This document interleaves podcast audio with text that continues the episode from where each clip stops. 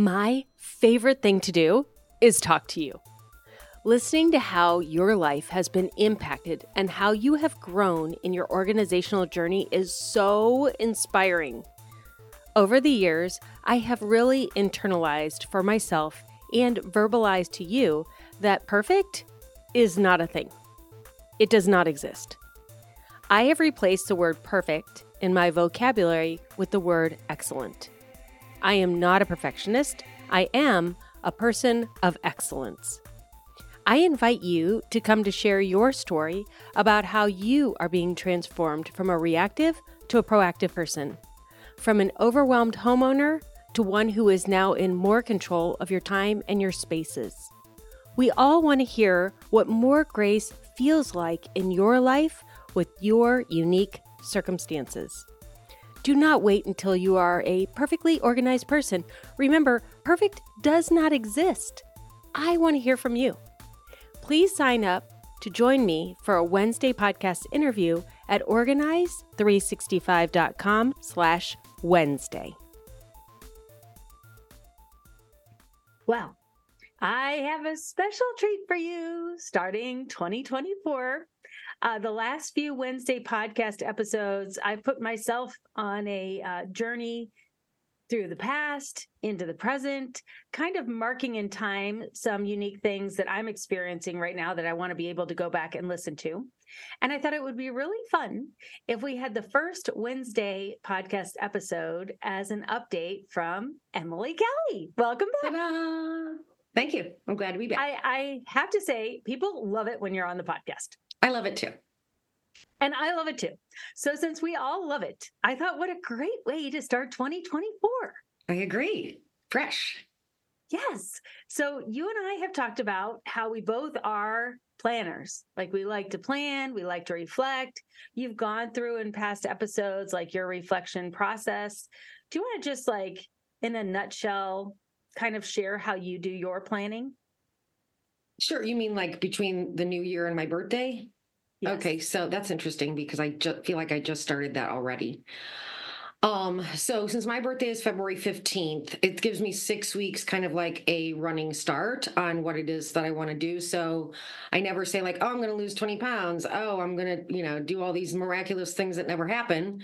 I kind of start thinking about that around the new year. And I've started a little earlier this year just because I feel like things are shifting in my life anyway. So I'm trying to like capture those things as they're shifting and then get on board with those things, which I'll probably tell you a little bit more about later. So, like, first of the year, I start thinking, like, okay, realistically, I would like to work on my health. Okay. So this past year, in February, my goal was to lose 10 pounds, and I did that just by counting my calories on Lose It and realizing, wow, okay, if you eat three full meals a day, that's three times as much as you're supposed to eat. And so I was able to just lose, you know, in that way. So I'd like to continue that journey. Now I'm going to have to put some gasoline on that fire, and I have scheduled and rescheduled a trial thing at the local yoga Pilates place five times. So we'll be trying to put that in the queue. They always do their things at odd times that don't really work with my schedule, but I'm trying.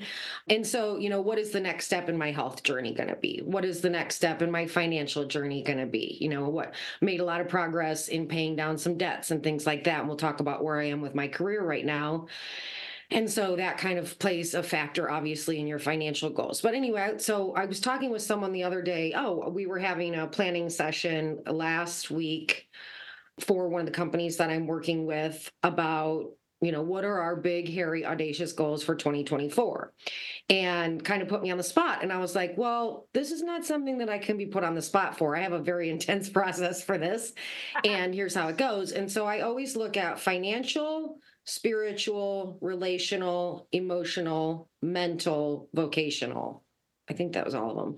Um, you know, what's the next step going to be in each one of those areas? And then let's look at that realistically and set forth a realistic goal and then start working on it between the first of the year and February 15th And then by February 15th, I'm like, okay, well, you know, you've rescheduled this thing five times. Obviously, the times that they're offering don't work with you. Maybe pick a different yoga Pilates place to try, you know, those types of things. So, kind of just giving myself a lot of grace in those six weeks to start embracing those changes and making a little bit of progress and then launching with, okay, this is really what we're going to start doing.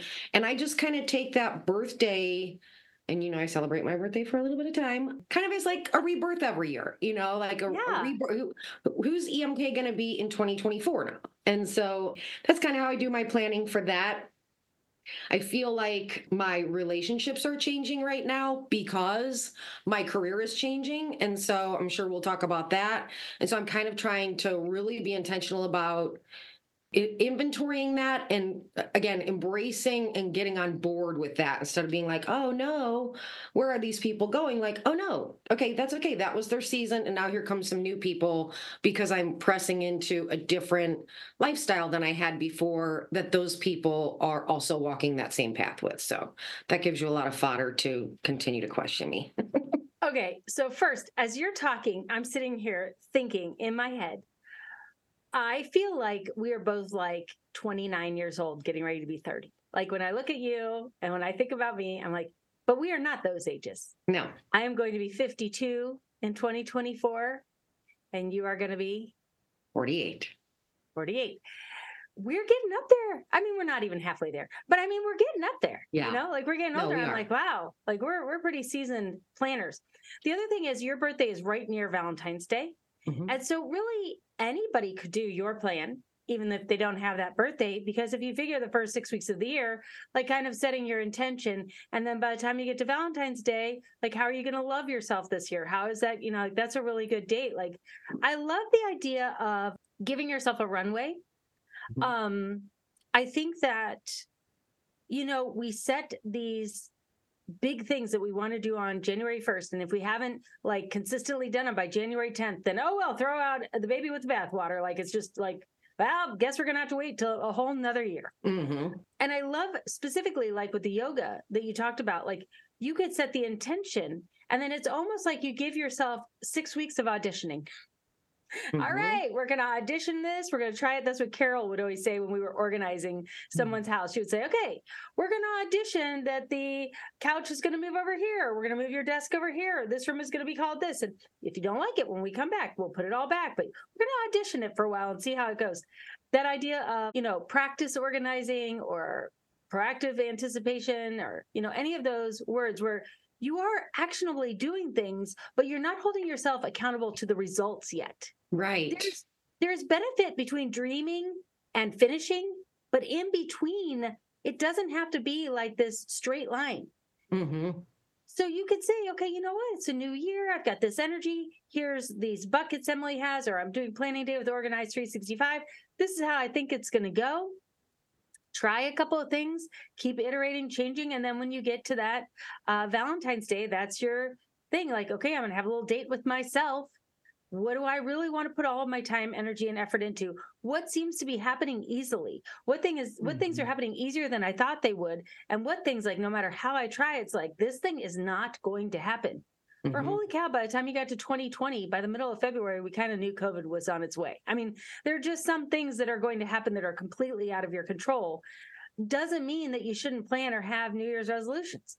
Right. And I think w- long, long time ago, I realized and learned, and it's been true ever since anything that was ever forced never mm. prospers, you know? So, not forcing relationships or forcing new habits or forcing this certain yoga place, you know, like, okay, maybe that for whatever reason. And I've learned also, like, to trust my faith and my intuition that, like, gosh, it seems like this should really be where it's at, but it's not. So, there must be something I don't know that is Yeah. making me this not go as smoothly and so what else could we try instead to try and still get to the same goal if using the pilates example. And i think also i'd like to just say you know if you wait a whole nother year to try again a lot happens in a year. Oh my goodness. And it is true the older you get the faster the toilet paper roll goes. Like it's like wow we're at christmas again? Wow. Oh my gosh it's my birthday again. Oh wow it's summer again. You know oh and it's gone you know so um so a lot happens in a year and i think that's why like the 100 day home organization program is good because you might try and start in January and you get one room done or you get half that room done or you get those drawers done and then something happens and then we get another chance to start again in May. Yeah. Okay, something happened, we get another chance to start in September. So you're always fresh with that energy of when you're feeling like you want to make those changes. And so, you know, if you wanted to translate my little plan to that, say, okay, you know, maybe six weeks before the start of the 100 day home organization program, set some goals and just start trying to put everything away when you're done cooking, you know, or do one more thing, you know, all those little things that you say, maybe try and work those habits six weeks in advance so that then you've got those habits in play when you go to start doing that major reconstruction on your home if it's your first time around. I think that there is a cadence to planning that is not a stop start. And people think planning is an event, but it's actually a way of living. It is. And so the fact that like we're recording this in December, you and I are both actively mentally starting to do our planning for the next year. We haven't grabbed our planners yet and actually made the the plan. And so the more that you actually plan, the more it just becomes part of who you are. Mm-hmm. And it's not an event, it's just a way of being. And then you realize there is a cadence to planning. There's the dreaming phase, there's the making it real phase, there's the completing phase that leads to the dreaming phase and it is 120 days. Like I am so glad that my school schedule, I can't believe it, perfectly aligns with the productive home solution. Like it just like it takes breaks right when I'm doing the planning for the next 120 days like that that three dividing your year into thirds is just such a natural way to divide your year versus quarters or a full year at one time just just doing that the other thing that you mentioned that i thought maybe we could dive into i don't know if we really have before as you said, um, you just kind of follow your faith and intuition. I am an extremely intuitive person. I can either even like if the financials are off in the company or something is off sales wise or something that used to work isn't working. I will usually intuitively know before we can find the hard data. There's always hard data somewhere somebody can find. I can never find it. So I'll say, I don't think that this thing is working. And I'm able to do it not just in my own business, but just in the world. Like I'm able to see shifts that are coming in society almost as they're happening or right before they happen. And I'll be like, I don't really know why I think this, but I feel like this is this is happening. And then later data will support like, okay, yeah, that was a thing that was happening. I just didn't know why or how. You could call it faith, you could call it intuition, you can call it a lot of things. I have always been a very intuitive faith person, but I think it's not usually talked about. Sometimes when it's talked about, people actually market like how to become an intuitive person or how to like, I, I don't know. I'm not going there. Sometimes it's tied too closely to a religion that you don't ascribe to. And so then you don't want to hear about that. And so then you stop listening or sometimes it's not ascribed to a religion you believe in. So then you don't want to listen to it because that's against your religion. So it's definitely something I haven't talked about very much. Hmm. And I mean, you could tell we're walking into like quicksand right now. We could go under very quickly and not be able to get back out. But without diving into any of those things, I know how I would describe it. Do you have a way of describing how you just kind of know if something you're trying to force something or if something is just really going well based on your faith and your intuition? Yeah. So, first of all, I would say you're right. You do have a lot of that, and you're usually right. I mean, you say, Oh, Emily, here's what's going to happen next. And I'm like, How do you know? And then there it goes, happening next. Um, I don't think of it in any of those scary things that you just mentioned. I will say this is something that I have shifted in my life as I've matured. I think it's just a it's just maturity. So mm. I'm a very driven individual. I wouldn't say as driven as you, but compared to the rest of the world, very driven. And so in the past, if I wanted something, I would force it whatever way I had to force it. I would push it up that hill, or I would climb around, or I would make sure if I wanted it, it was going to be. Darn it, when, oh, how can I get this? You know? Yeah. But I learned, and I don't know, you know, I can't pinpoint one example where I say, oh, this is where it changed. But I guess I just learned, you know, probably in the process with Firestone, maybe of letting go. You know, I wanted that, Mhm. and there was nothing I could do to change what had happened. It happened, and still can't explain why. Still, you know, people say, "Oh, what?" Yeah. And I'm like, just wasn't meant to be. Corporate, I don't know. Politics, I really don't know. You know, and that learning to let go and trust God. So I guess that is a faith thing of like, okay, I don't know everything. God does. Maybe there was going to be something even worse that would have happened if I stayed. Like just that trusting. And it doesn't have, you know, for me, it's, you know, the Lord and I love God. But I think, you know, some people say the universe, whatever you want to call it, just trusting that if it's meant to be, it will be. And if it's not, there's nothing you can do to force it to be. And so then once you learn that, it's like, okay, well, if you let it go and now you're still doing your best, you're still showing up on time, you're still, you know, dressed for Yeah. success and you're prepared and you've done your homework and all those things that are your responsibility. And then let it go and trust. That's where I've learned to just kind of go with the flow a little bit more than I used to, I guess. And so just having that intuition of like, hmm, there's something I don't know about this. Mhm. Maybe I'll never know, but it's not meant to be. So move on. So, what is the right Pilates place or what is the right, whatever it is, business opportunity, you name it? Does that answer your question? Yeah. I like how you said that when you finally stopped holding on so tight. I I would say that's probably the biggest thing about why I'm able to follow my gut, like just have a gut feel. I just think I generally have a gut feel about a lot of things, but I trust it more now. And I'm like, I don't even know why I'm doing this, but if I feel I'm supposed to be doing this, I should just be doing this and not because I know more than anybody else, but because I think I hold on less than everybody else. Mm, I'm not, I am very planned in that I know where I want to go, but I don't care how long it takes to get there. mm, And I don't care how I get there. So, like, for example, with the PhD, I knew that I enrolled in the courses in order to apply to become a PhD student. You can't say candidate. You have to like actually have submitted your dissertation to say that. I've been saying that wrong. So if you've been like correcting me through the podcast, I now know. I wouldn't know. Now we know. I know you wouldn't, but people are listening. They're like, finally, she knows she's not a candidate yet. I'm a student. Anyway, I have figured out how I could do all of it in a total of seven terms, including the classes that I need to take in order to before. So I'd like be done in like four more terms. I could, I could conceivably do it.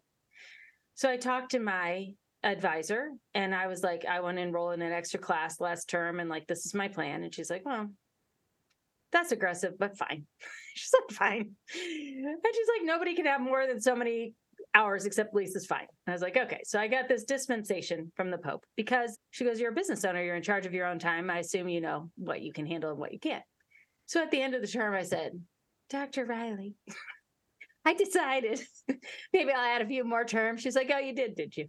I said, Yeah.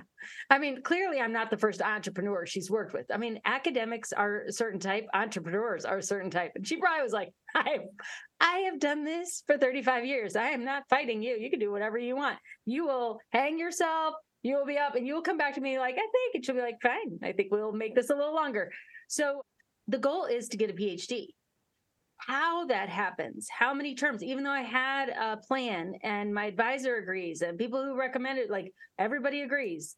When it did not happen that way, I was like, okay, yeah, but I'll break my family. Like I could do it. I'll break my family. And I wasn't breaking the company. It was the family. the company would like me to get it done faster, but the family would like me to get it done slower. So I'll be getting it done slower because intuitively that's what's going to work best for the en- the energy at home changed the energy in the family changed because they just didn't like me being that focused on it. And so I will change that. And it's it is an energy thing. Mhm, It's an energy thing more than an outcome Mm. thing. mhm, It's just being able to um you know like all year there was talk of recession and then a recession never came. And I was like, yeah, I don't think we're having a recession in 2023. And then other times I'll be like, nobody's talking about this, but I really think that this is a problem. And then I'll talk to other business owners or whatever, and they're like, this is a huge problem. Like, I have not talked to a single business owner in all of 2023, did not have a bad, uh, worse 2023 than 2022. Not a single one. But you don't hear about that anywhere. mhm. I find that interesting. I'm like, this is information a business owner needs to know. Why is this not on like the hotline or whatever? Why are we covering this other thing over here? So I think it is a, it's really just an, an, an inquisitive thought and then following that thought to see if there's any more behind it and seeing the energy of that. And I think the only reason I could do that is because um, I'm not as high strung as I used to be. Mm. Like when you're not Mhm. Yeah, I trying would subscribe to that. make a way, when you're not trying to make a way, you're just kind of in the flow. You can feel the energy of the flow much more. Mhm. So, great example of this. And I mentioned this in an Instagram and I said I would unpack it on a podcast. And I don't know if I can unpack it on a podcast, but we got to October of 2023. And I started spinning like a top. I was anxious. I was awake at night. I was writing things down in the middle of the night. And I was like, okay, I have signed up for too many PhD classes. And I do think that might have been a little bit of it. And definitely the fact that businesses were not doing as well as they said they were doing publicly was another part of it. But I realized then after like trying all the normal things to get me back to like what I consider chill, the chill version of Lisa, let's just put it that way. I was like, my Oura ring was yelling at me, your heart rate is too high at night. Like, you know, what is going on with you? You are not, you are not fine. It's like, I'm not fine. Why am I not fine? You know what it is? COVID's over. So COVID was over in 2022 because it had been three years, but people had not entered back into the crazy mayhem of the Hmm. fall. 2023 was when it was like Katie barred the door. Let's full on Black Friday, full on the what you know, like it had not been that way in 2022. The hustle came back. Mm. So the hustle came back, and I was like, ooh. Uh, and there are some things that you can't change. Mhm. Oh my gosh, Grayson is two. Do you know how many things I had to do in December for daycare? There was like a list of 17 things. Santa Claus, breakfast with Santa Claus. Then there was a book fair. Then there were photos. Then there were like seven different days you had to wear different things for Santa Claus thing. Then there were the gifts for the teachers. Then there was a drive for the coats. And there was canned food drive. I was like, holy cow. And he's Do you not realize the kids are here because we're at work? Wow, The jeez. kids are here because we are at work. Wow. Yeah, he's two. That's crazy. Yeah. And I was like, whoa, I forgot about school. Like I forgot Mm. about all those things. You know what I mean? Mhm, So that mhm. that hustle is back, I think. But I think that the more that you realize you're really not that powerful and you're really not in control of anything, like I'm really not in control of anything except for my thoughts, my attitudes, and my effort. Other than that. I'm really not in control. Well, much credit to your, what is the person you were referencing related to your PhD, the doctor? My advisor, Yeah. God Yeah. bless your advisor because she is intuitive enough to know do not tell Lisa no. She'll figure it out on her own, but don't you dare tell her no or she will. It's not good. Yeah. yeah. And She also, also I will says- say, go ahead. She also says, darn you, Lisa, I'm thinking about housework in the middle of the night. Aw. I will also say, you know, you said you don't really care how it happens or when it happens, but I know when I worked for you and you would say, okay, here's what we're going to do in 2021. Boom, by the end of 2021, all of that had happened and more, you know? So I think that intentionality is key. And that goes back to like the planning. So, like I was thinking yesterday when I was in the shower later in the afternoon, I, first of all, Big Browns win, yay. Um, Mondays, You I gotta just get that when you can. Emily. Mondays, I just have a hard time. Like Tuesday, I am the most productive out of all week. Monday, I'm just like, and it was dreary and down and eh, and I was just like, eh, I don't feel like anything. And I thought, but you know what? You didn't make your list last night. If you had made your list on Sunday night, you still would have accomplished a lot more than you did because you didn't make your list. So last night I was like, make your list. You're on the podcast tomorrow. Don't forget. And don't forget to tell them, make make your list. And if you want to know what I want for Christmas, I want these notepads, the big ones where I make my list. um, because that makes a, you know, the intentionality of every day, just writing down, okay, here's what I need to accomplish today, even down to pay this one bill and call this one person and email that person. And then you can check it off. Yeah, I don't make a lot of lists. Like I'm not a big list maker anymore because I used to make terrible lists. They were just lists of things I hadn't done yet. And then you wake up in the morning, you have to decide what you want to do on those lists. So now I do make lists for the day, especially if I have a if I don't have a lot of meetings, so I have a lot of time to work and I'm not working on big things like recording podcasts or writing papers, I'll make a really long list of all these little things I'm going to get done. But the difference in that list and the lists I used to make was the list I used to make was everything I could possibly do or might happen the next day. Now the lists I make are I've looked at my calendar. I know how much time is available. I know what things need to be done.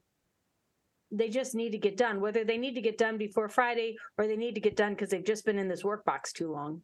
And so today's the day I'm just going to dial for dollars or whatever. Then I make a big long list and I didn't want to do the list. Like the next day, I'm like, oh, I don't want to do that list. But then I say to myself, yeah, but you're not going to want to do it later either. So get started. And I usually the night before, I'll really think about it and I'll be like, okay, put it in order. Like this, then this, then this. Put all the calls together so that when you start on one call, you go to the next call and it's like, all right, you overcharge me on this. All right, I got to need to register the dog for daycare. Okay, I need to get Grace in a doctor's appointment. I need to like just go through all the calls, then write all the checks, then, you know, update all the calendars and then, you know, all the things you need to do.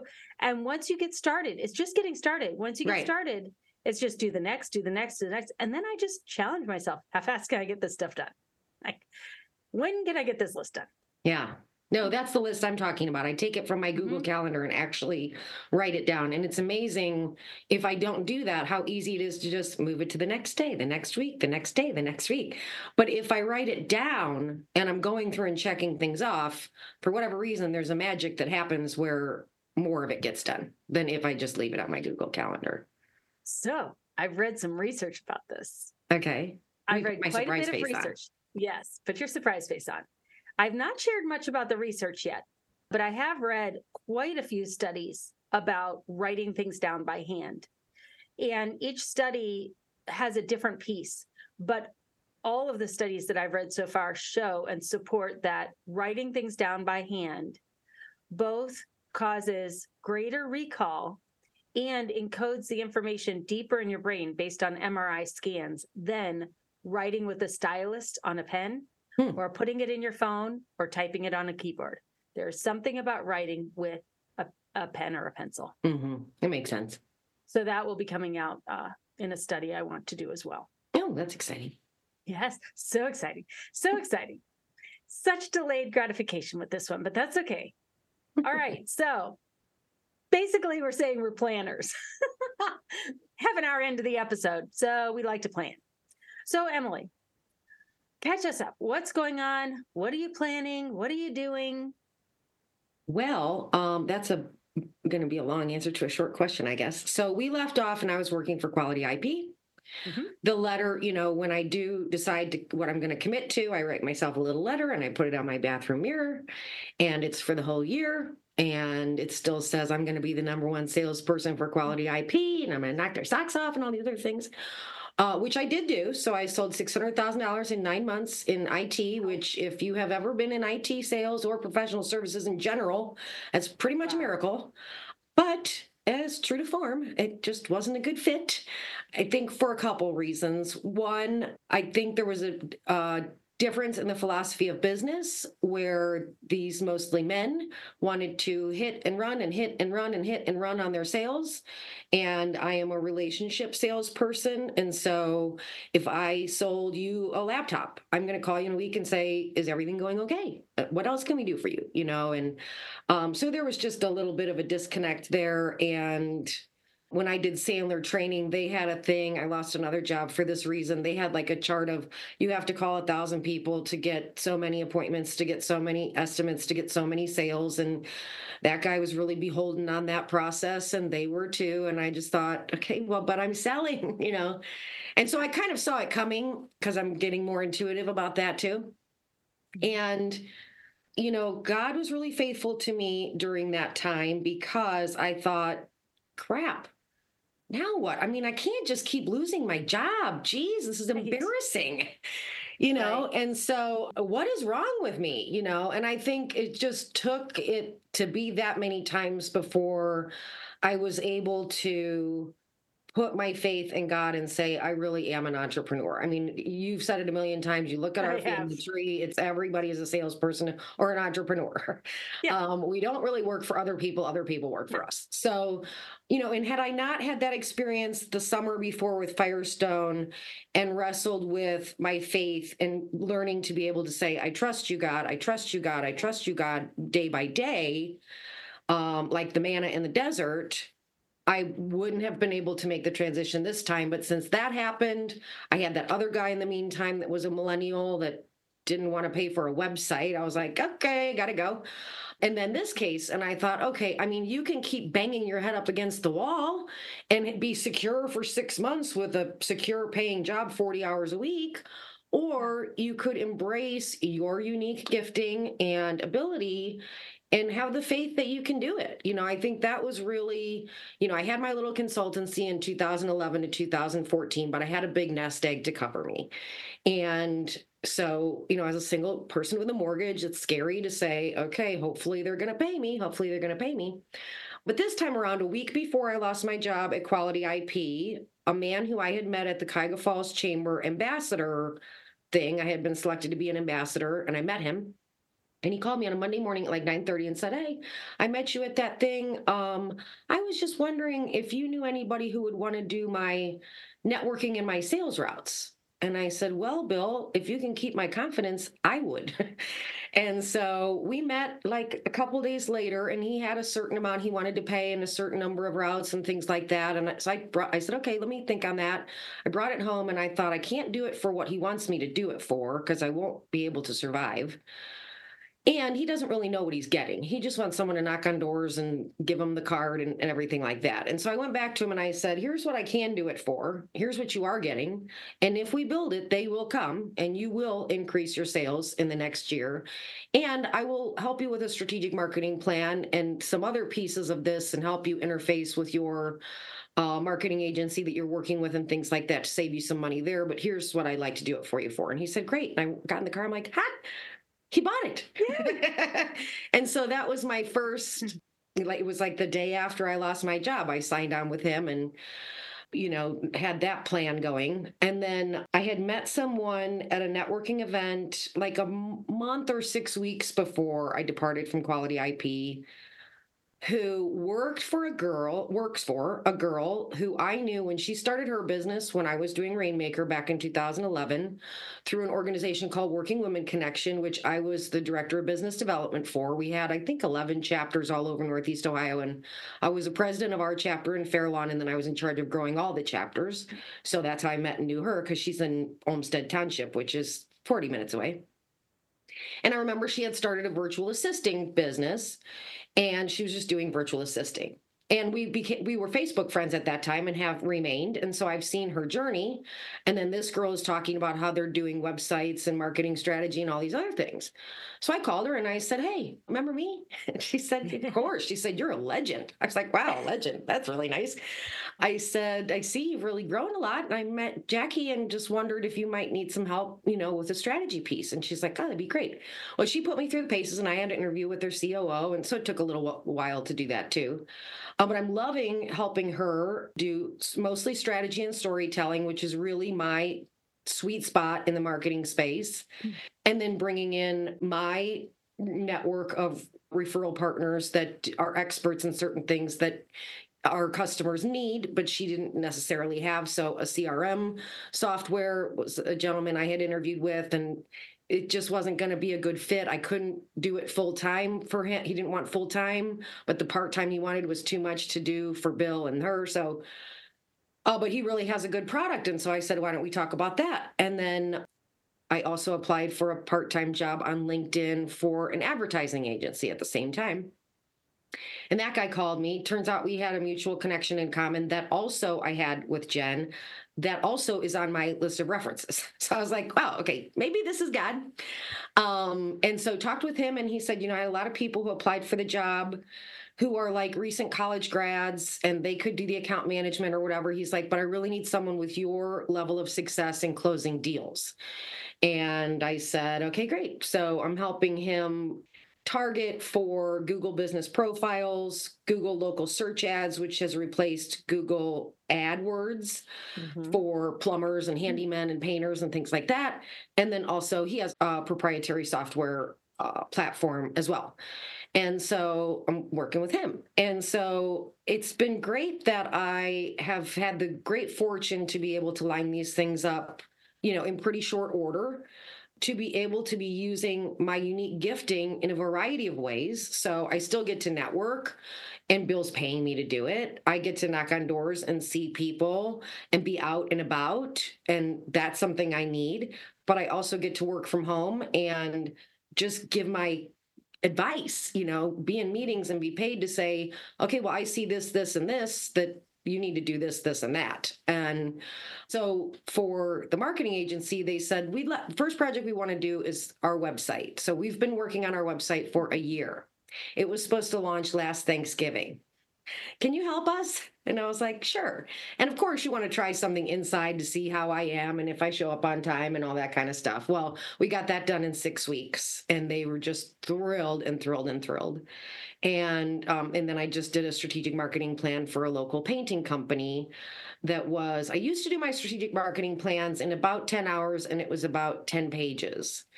And the template they gave me was 67 pages long. And I was like, oh my, I don't think I have enough information for this. And it turns out they had given me a template of something else that was like a 50 hour project. Well, I got 36 pa- you know, I took out some things that didn't apply, but at 36 pages and about 10 hours. Really proud. They were really pleased and I think they're going to hire us for some of the things that we recommended. And I know if they do what I recommended, they will be able to grow, which you know is my passionate thing. So, Yeah. I'm still looking to fill in a little bit of, you know, some gaps with my time, you know, to give myself enough time and enough income. But really excited about what I am doing. And then, you know, if you, if, like you said, if you're not beholden to how it happens, also at the same time, one of my best friends from childhood called me up, not knowing I had just lost my job, and said, Hey, my sister's getting married. Can you, would you be her personal assistant for the day? I'd like to give her that as a gift. I said, Sure, no problem. So, so he said, How much? I said, I don't know, $25 an hour, because I know her too. I grew up with her too. He said, Good, that sounds great. So I showed up at like nine o'clock. I had put together a bride basket that had everything from tweezers and nail file to a little shot of vodka and crackers and everything she could need for the day as my little gift. Ended up being like $100. So I showed up with that and I picked up what she wanted from Starbucks and an espresso for me. And I had, she had sent me like the wedding dress and the songs and the guests and things like that, but no like the cake person, Right. agenda, You know, good information. or the DJ or anything. So I walk in there and right away she said, Oh, everyone, everyone, this is Emily. She knows everything. If you have a question, just ask her. And I thought, shit, I don't know nothing. anything. What do you mean? What do you mean? I don't know anything. Emily And I thought, drinks well, the maybe- vodka and moves on. Maybe she's going to tell me in a minute what those things are, you know? Yeah. So the whole day was one big guessing game. I mean, it was, Yeah. I was grateful for the opportunity. Let's go together. I've never worked so hard in my person. whole life. I do not want to be an assistant to the bride, although she was very easy and loving. But like, you know, the DJ shows up, there's no microphone, there's no speaker, there's no not there's no list of songs, no nothing. Photographer shows up, she left the list of pictures on her table at home. I'm like, I am really great at what I do, but I don't have a magic wand. and so, anyway, we got it done. But that was a nice little bit of money to be made for a Saturday. I have a neighbor who, two neighbors moved away. They used to take the dog to the groomer. And he said, I'll pay you to take her down and leave her and pick her up when it's ready. And I'll give you a hundred bucks. It's $68 to have her groomed. You get 32 bucks for taking her and picking her up. I said, sounds great. I had another neighbor last year. I was doing the EMK Incorporated, so this must be left over from that. I don't know how she got my phone number. Like I've talked to her at the pool, but I don't know her. And she said, "Hey, I'm going out of town, and I need someone to come and get bring my packages in. I know that's not what you were advertising, but would you do that?" I thought, "I'm not advertising anything now." Yeah, but sure, I- you know. So I went over and and I thought, how do you price this? I mean, she's across the street. This is going to take me less than ten minutes a day. Well, it, it was eight days, and I was going to go four times.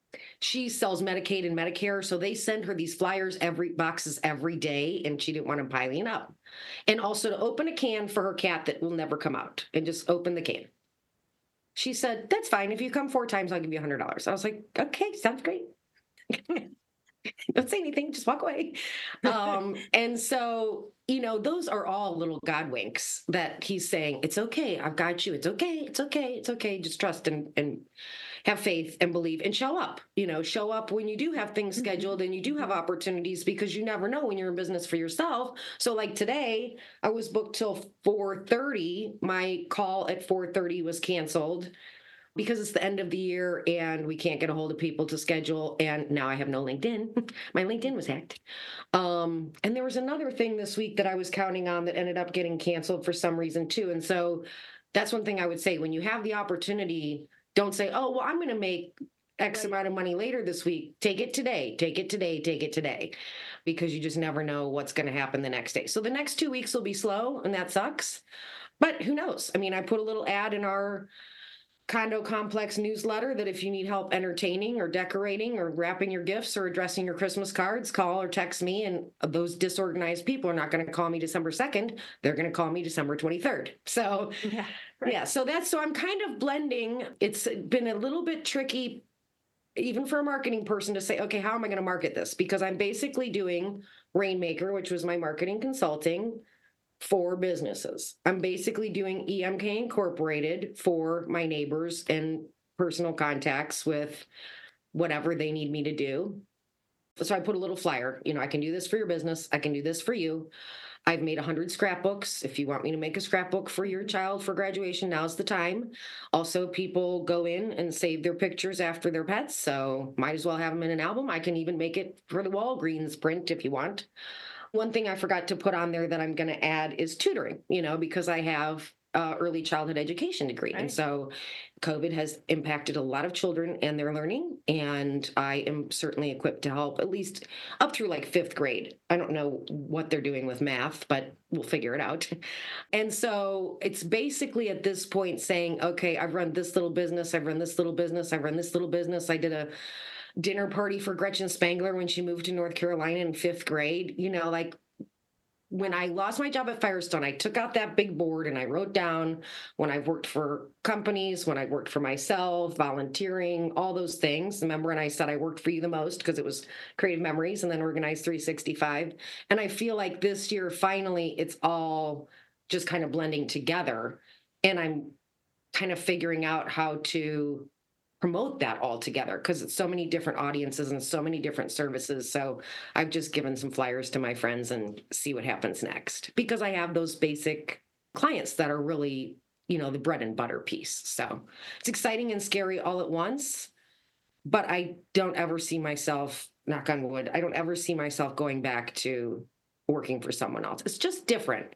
What you know, you know, you've worked for someone else and now you've worked for yourself and you never went back to then working for someone else. But I did feel like this time at Quality IP, when I went back to work for someone else, it was like, like we talked about earlier, forcing it, you know, and I just felt like Yeah. from the from the first day it didn't fit. You know, they had me in the corner facing the wall, making cold calls while people are talking behind me about their Right. lunch order. I'm like, Right. doesn't fit. This isn't me. And then they wanted to send they had this company called Nerdwise where they will send blast emails to email addresses they find on some website saying, Hi, do you want this? Do you, does two o'clock on Tuesday work for you? And they're sending it to 100 people. Well, what if two people say yes? And also, what if I just sat next to that person at the chamber lunch and I actually gave them my business card and sent them a personal email? They did not, they did not understand how that was so counterproductive to my, what I bring to the table. And so it just it did not fit. I was just, but I was going to force it and I was going to make it happen and I was going to do it and I was going to be the best and everything else. And, you know, I think I was the best they've ever seen, but that's not what they wanted. And so I get to decide every day what I want. So there's my long answer. Okay, answer. I got a couple question. questions. Okay. Yeah. So first, you know, you did this 2000, you said 2010 to 2014. hmm So that would have been when I went back to school teaching and then started Organize 365. Like this is after our father passed. So we got some money from the sale of the house and we both, yeah, I put it into the kids' school and then you put it into doing this. hmm And then of course that money ran out because I mean, there was some money, but it wasn't like forever Right. money. Not a lot. So at that time, you would have been how old? Like 35 35. to 38 to 38, 39 was when you did that. And then, hmm so you were And in I your would have 30s. still been, and, and it wasn't necessarily that the money, sorry to interrupt you. It wasn't necessarily that the money ran out. The issue with that was Sure. that I had scanned. I don't think I've told your audience the story. You know, before I named my business, it's important that you research Oh, the name right, to right. make sure that there's no one competing with you, and at least not, especially in your geographic area, which I had Right. done. I wanted to name it Rainmaker because of Daddy, and the closest Rainmaker was in Pennsylvania. It was a franchise. And I thought, what are the chances they're going to come over here? No problem. Went for it. Well, three years later, two older men, financial planners, asked me to meet them at McDonald's for coffee at like 8 a.m., which I hate mornings, but I take every meeting. You never know where it's going to go. Sat me down and tried to explain to me what a rainmaker was, which insulted me from the start. I thought, where are we going here? And then basically said, so we bought this franchise there you have it. And I said, and I thought, well, maybe they're going to ask me to buy in with them. Maybe they're, you know, I'm the one, I'm the rainmaker in town. Where is this going? And so they basically just wanted to like let me know. I don't know if they were trying to threaten me. I still don't understand that what happened. But I said, well, that's all fine and good. I said, but if you bring an organization called Rainmakers into the same chambers I'm promoting Rainmaker, and you're selling a marketing networking thing and I'm selling marketing strategy, our customers are going to get confused and they're not going to buy from either one of us. And they said, Oh, that'll never happen. And that's exactly what happened. Clearly, they don't understand marketing very well. It's exactly my point. exactly what I was trying to say. Hello. Okay, Oh, so, so that happened.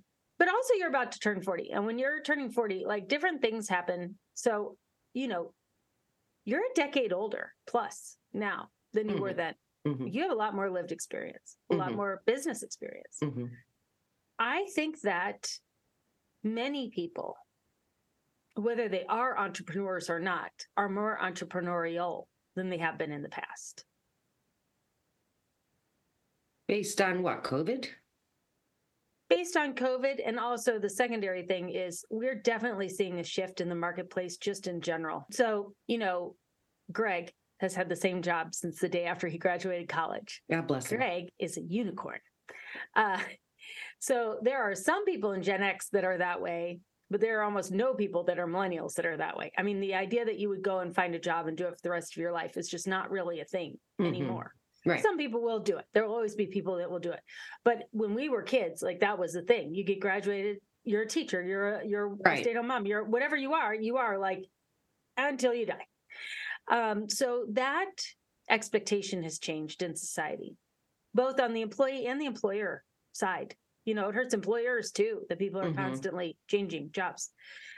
And I think it's more of a bigger shift that is happening. hmm So I've talked about this before, but Ray Kurzweil is the one that has the theory of singularity, which is at some time like everything to be known will be known all at once. And I never could understand that, or like the power of um, automation and intelligence doubling and then doubling and doubling and doubling, and that that will get faster and faster and faster. My mind Mm. could Yeah, not that's a thing. comprehend it.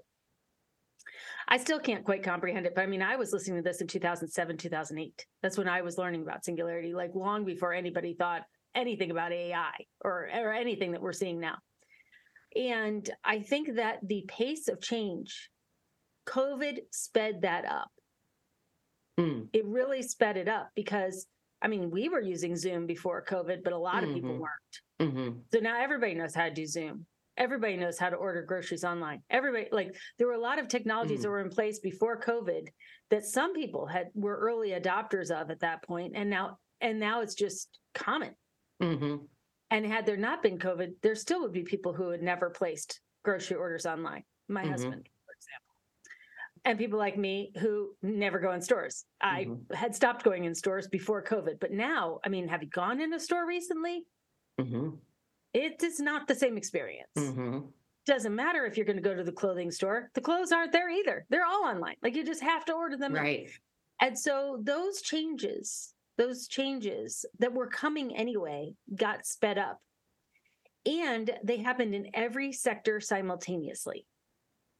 So some sectors had already moved more towards automation or had more doubled, and others were lagging behind. And then everything got sped up all at the same time instead of just a little bit at a Hmm. time.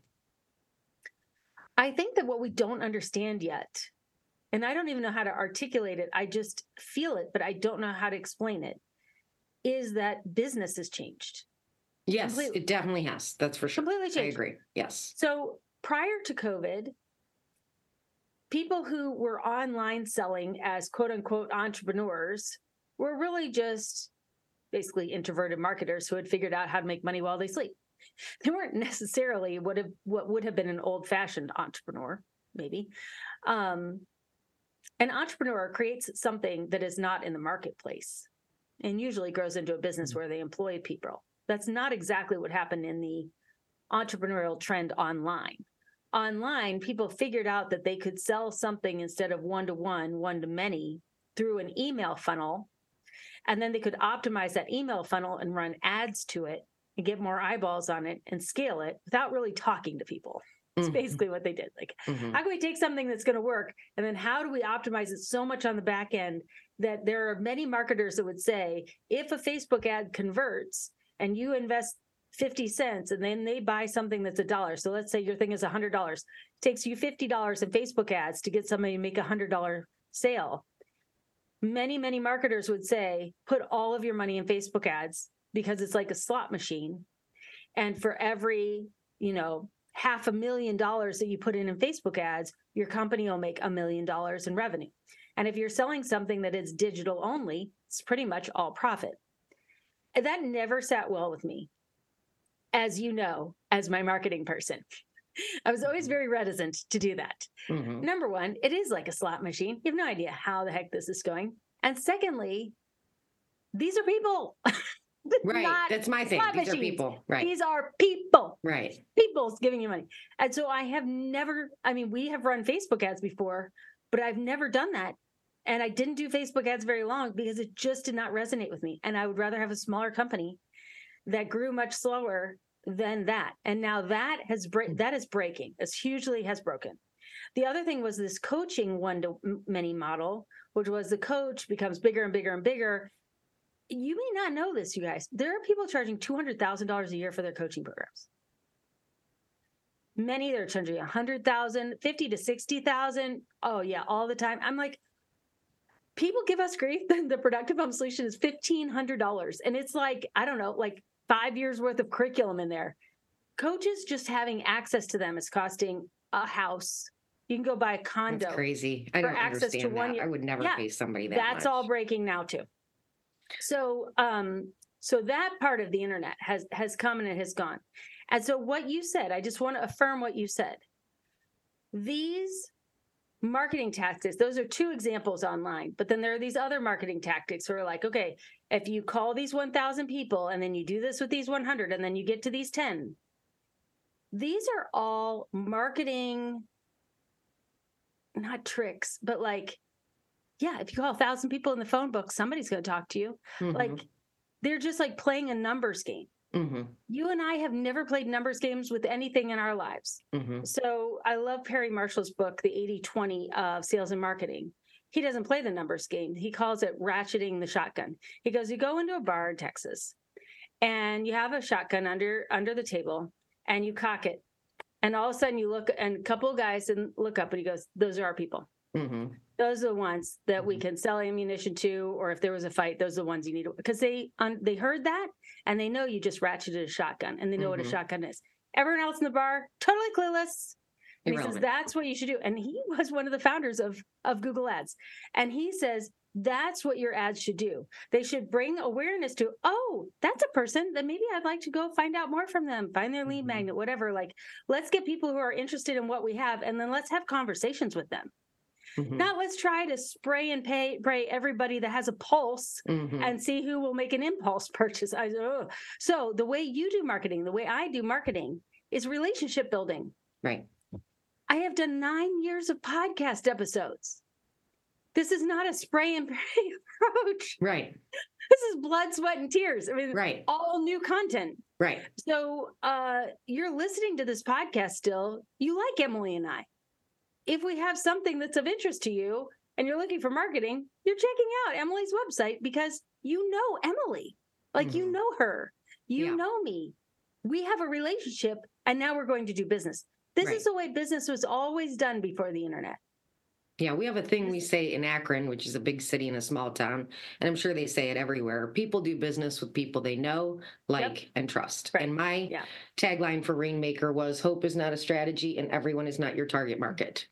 And I think I would like to say too, as far as some of the things you shared, you know, thank God we did Facebook ads starting a month before COVID hit Oh, because that worked out really great at that particular time. Google changes their algorithm and their search over 365 times a year. So if you're not on the pulse of where it's going every day, you're going to be doing Facebook ads now when now it's Google Business Profile that's taken over Google Right. AdWords. So that's where a marketing strategist comes in to know, okay, this is what we were doing last year. This is what has Right. happened now. This is where it's going now. This is where you need to put your money now because it's ever changing and ever evolving.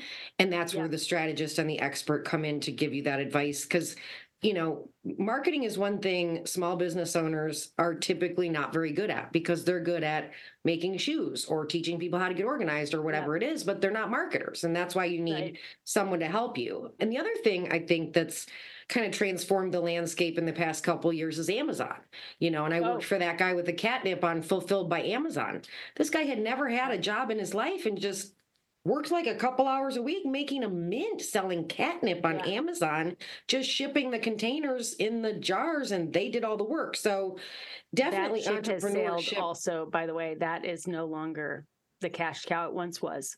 Well, I'm just saying, you know, Mhm. so much has changed in the landscape Yeah. of entrepreneurship that people like you and I who are selling on relationship with unique skills, abilities, and knowledge isn't necessarily where you make the millions. You know what I mean? Right. But it is where you make an impact and a difference. And I'll And say, stay you in know, business. so- You'll be in business for a decade if you sell Right. this way. Yeah. And when Rainmaker folded, then I went to ITT Technical Institute and Mm. I was just kind of desperate for a job. One of my girlfriends worked there. And I would go into the high schools and give presentations to these kids. So this was like 2015, I want to say, 2015, 2016, before they went bankrupt. And um, I would give a presentation about what you said, how fast technology has, you know, it how long it took from the first telephone to the first TV to the first computer, and now how quickly people adapt new apps and just how quickly it would go. I would do this presentation. And there weren't any self driving cars at the time. And so the first year I gave the presentation, I would ask in the classrooms, how many of you think there will be a self driving car? And there would be like one person who would raise their hand. The next year, when I gave that presentation, how many people do you think, how many of you think there will be a self driving car? Everybody but one person raised their hand. Wow. So it is Wow. amazing just, and now we do have them, you know, so Mhm. it is amazing how fast technology, um, you know, changes and grows. And when I had Rainmaker, there was no such thing as a fractional chief marketing officer. Like you said, I kind of Right. invented that, you know, and now it is. And thank God I'm able to serve Jen as one because I did it way back then. But it was something new. I saw that need in the marketplace for people spending a fortune with an agency or trying to get their office manager to do it themselves to match the hex colors. And Yep. The t-shirt red was different than the red on the billboard and all those types of things. And so that was a need in the marketplace at that time that has um, you know been birthed but still a really valuable contribution to be able to make. And my passion is for the small to medium sized business owner you know like you or smaller who needs help with that so that they can keep things going. And just real quick back to your point about last year and the economy and all of that. I remember when we went to our cousins thing in june. Yeah. and in June, I want to say, no, maybe it was in February. Maybe it was the time we went in March. Whenever it was, I mean, I was doing the same thing I was always doing. I was making the same calls, same pitch, same everything I ever did. And it mm-hmm. was like dead, dead. No one was mm-hmm. answering, no one was calling, nothing was happening for like six weeks. And this was, it must have been back in March because it was way earlier in the year because I was able to bounce back after that. And I remember talking to you and Gracie and Greg and everybody about what's happening with you and your sales and your business. And I brought them because they were like, What's going on? Why aren't we selling anything? And I said, I really don't know. And it seems like nobody is. And they're like, Nope, that can't be it. Do something different. Make it work. Fix it somehow. And I was just like, No, this. It's not me. It's just there's just this dead zone. Mm-hmm. And so I've had that conversation since with some other folks that agree. I mean, there's just like this black hole in the beginning of 2023 that mm-hmm. it makes sense what you said about everybody's sales being down this year as compared to others. And I never could figure out what it was. Yeah, we didn't feel it until the fall. But when I started asking people about it, they had been feeling it since February. And I will say I was the sixth one to mm-hmm. lose my job, you know, and all of them mm-hmm. at Quality IP. I mean, and all of them were in high places. And like you said, you know, people change jobs. I remember when I started there, it was a Christmas party, and I was talking to one of the techs. He was the lead security guy. And he said, I said, where did you come from or whatever? And he's like, oh, yeah. He said, oh, when you're in technology, you have to switch your job every 12 months or you'll never make enough money. And I was like, what do you mean? First of all, you're making a killing. But if you stay, they don't raise your salary as much as if you leave and go somewhere else and negotiate. And then you just climb mm-hmm. that ladder like that. And I think that's not necessarily just in technology, but I think right. that's in our in the career world these days, which, yeah. like you said, people don't stay at the same job, but it sucks to have to keep starting a new job every year. Right. You know what I mean? Especially when you have to wait three months to get health insurance or wait three months to get 401k. Starting over, starting over is exhausting. So I'm done with that. I think that there's more here than I can see. Like they say that living through the industrial revolution was the hardest thing to live through, and yet mm. there's not any books about it mm. about what it was like to live through it. And when you look at like, you know, the minimum wage has not been raised in most places, but effectively it's now $15 everywhere because $15, which is what has been shared in the media as what it should be the minimum wage. And so smart companies have just raised their minimum wage, which mm-hmm. then is raising everything everywhere. Mm-hmm.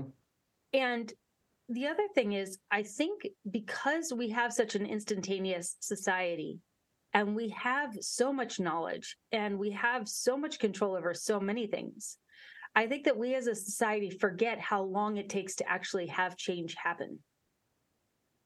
So the fact that you couldn't get toilet paper at the beginning of COVID and that got resolved after, you know, a matter of months or whatever there was never a lack of toilet paper. There was just a lack of toilet paper in at home roll sizes. It was in the sizes for like the dispensers at the airport and the, you know, everywhere else. It was just mm-hmm. not in the right packaging. Same thing happened with beer. It was in kegs. They almost ran out of aluminum for beers to be drunk at home because it was in kegs and they just didn't have the bottling capacity for that. Mm-hmm. So as that got undone, it just created this huge ripple effect because then you had the as everybody knows all the ships sitting outside of the port of mm-hmm. long beach and it went from $2000 a container to $20000 to ship a container that lasted for like 18 months and then that led to the fact that there weren't enough rail workers and then that led to the next thing and so all of these ripple effects are still being felt mm-hmm. from the cash that came into you know everybody's pocketbook through all of the different uh, programs that the government made and thank you very much for all those programs but it created a lot of money that then created a lot of wage inflation that then created prices of things go up. Like you can't have one thing go up and not everything's going to end up going up. It's just what's going to go up first. So the mm-hmm. thing that mm-hmm. went up first was money to business owners and then wages and then it was products and then you know so it's, it'll all even back out again. It takes three to five years though. So we're four to five years into that yeah, and nobody wants to work now. I mean, I saw one of my colleagues at an event two weeks ago, and you know, here's my card for this, here's my card for this, here's my card for this. I said, and he said, "Wow, that was quick. Uh, you know, you didn't really didn't waste any time getting moving." And I said, "I don't have that luxury, Tim. I can't just sit around and collect yeah. unemployment. It's not enough, you know."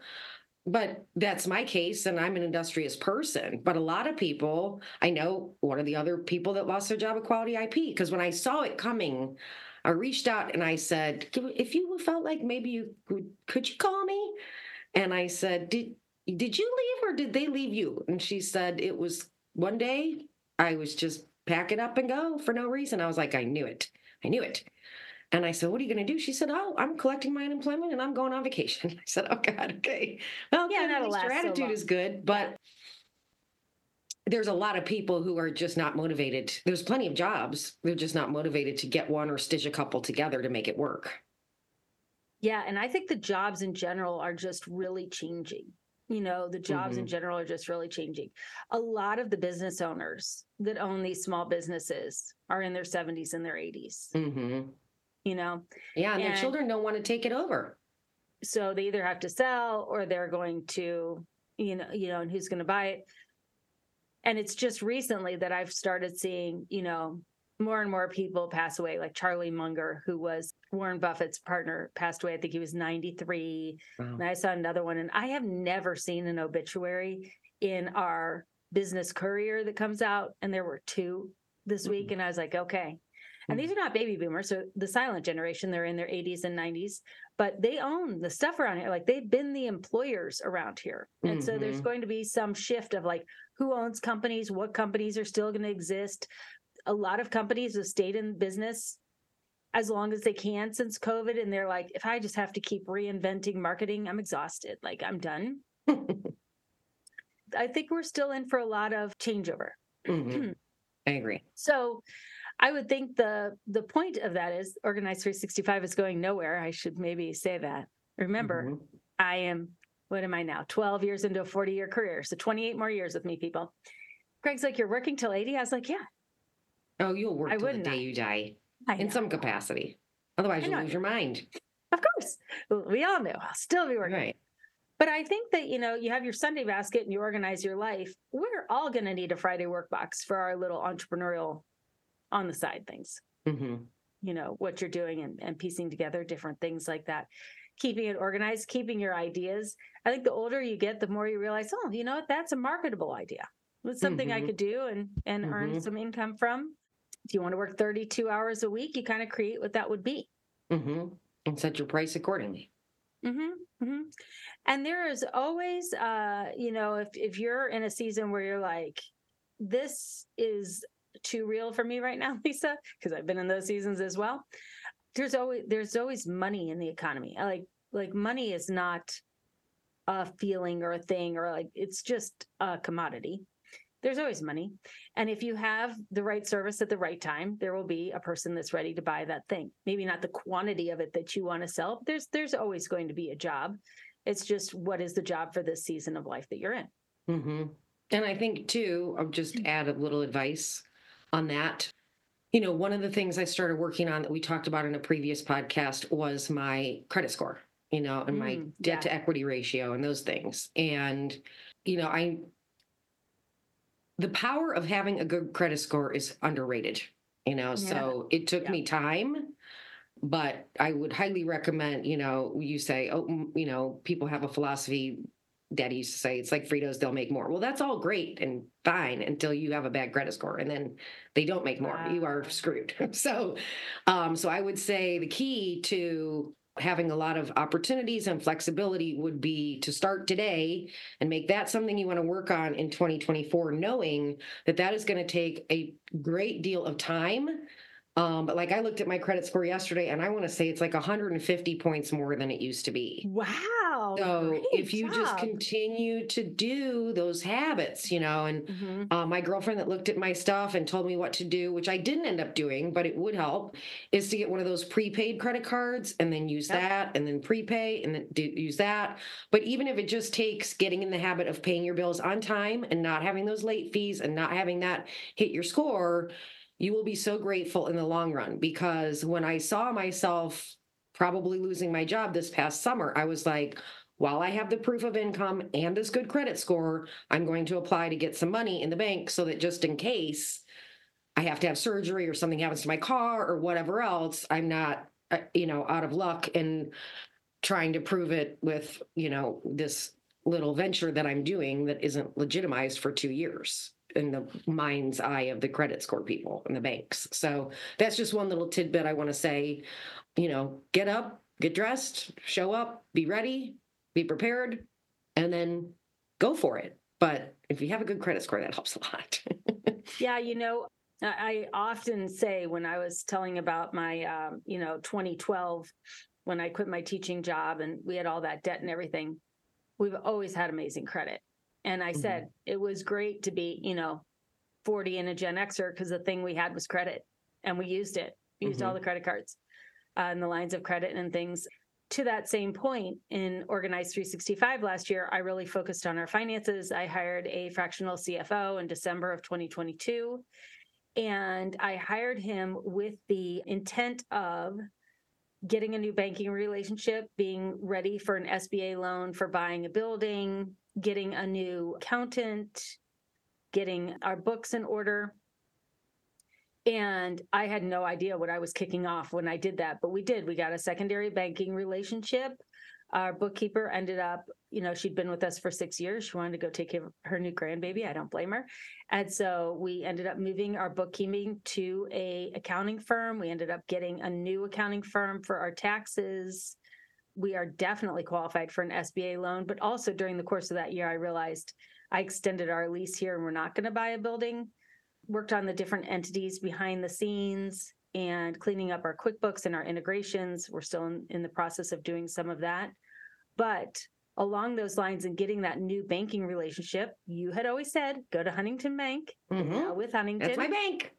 We're at US Bank, but we're also at Huntington Bank. And I mean, US Bank loved us and would tell the story. And they're like, you should get more of a line of credit from us, but they could never get it past underwriting because they're just such a big bank. And Huntington, they gave us more than double the line of credit that we had for US Bank and took our loan that we had. It was like $60,000 over. And they said we're still qualified in addition to that to get much more of a building than I thought we qualified for.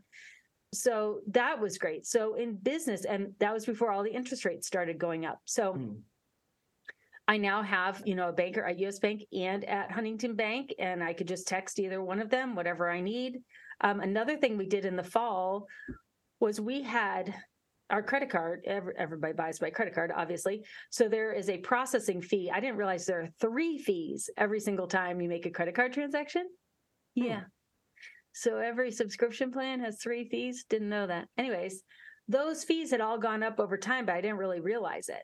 So mm. I talked to our person who was running those through at Elavon, and she was like, "Whoa, you haven't called us in a while." I was oh, like, "Oh, you mean oh, on no. your side when you yes, are getting money?" Oh, I see. My yeah. side.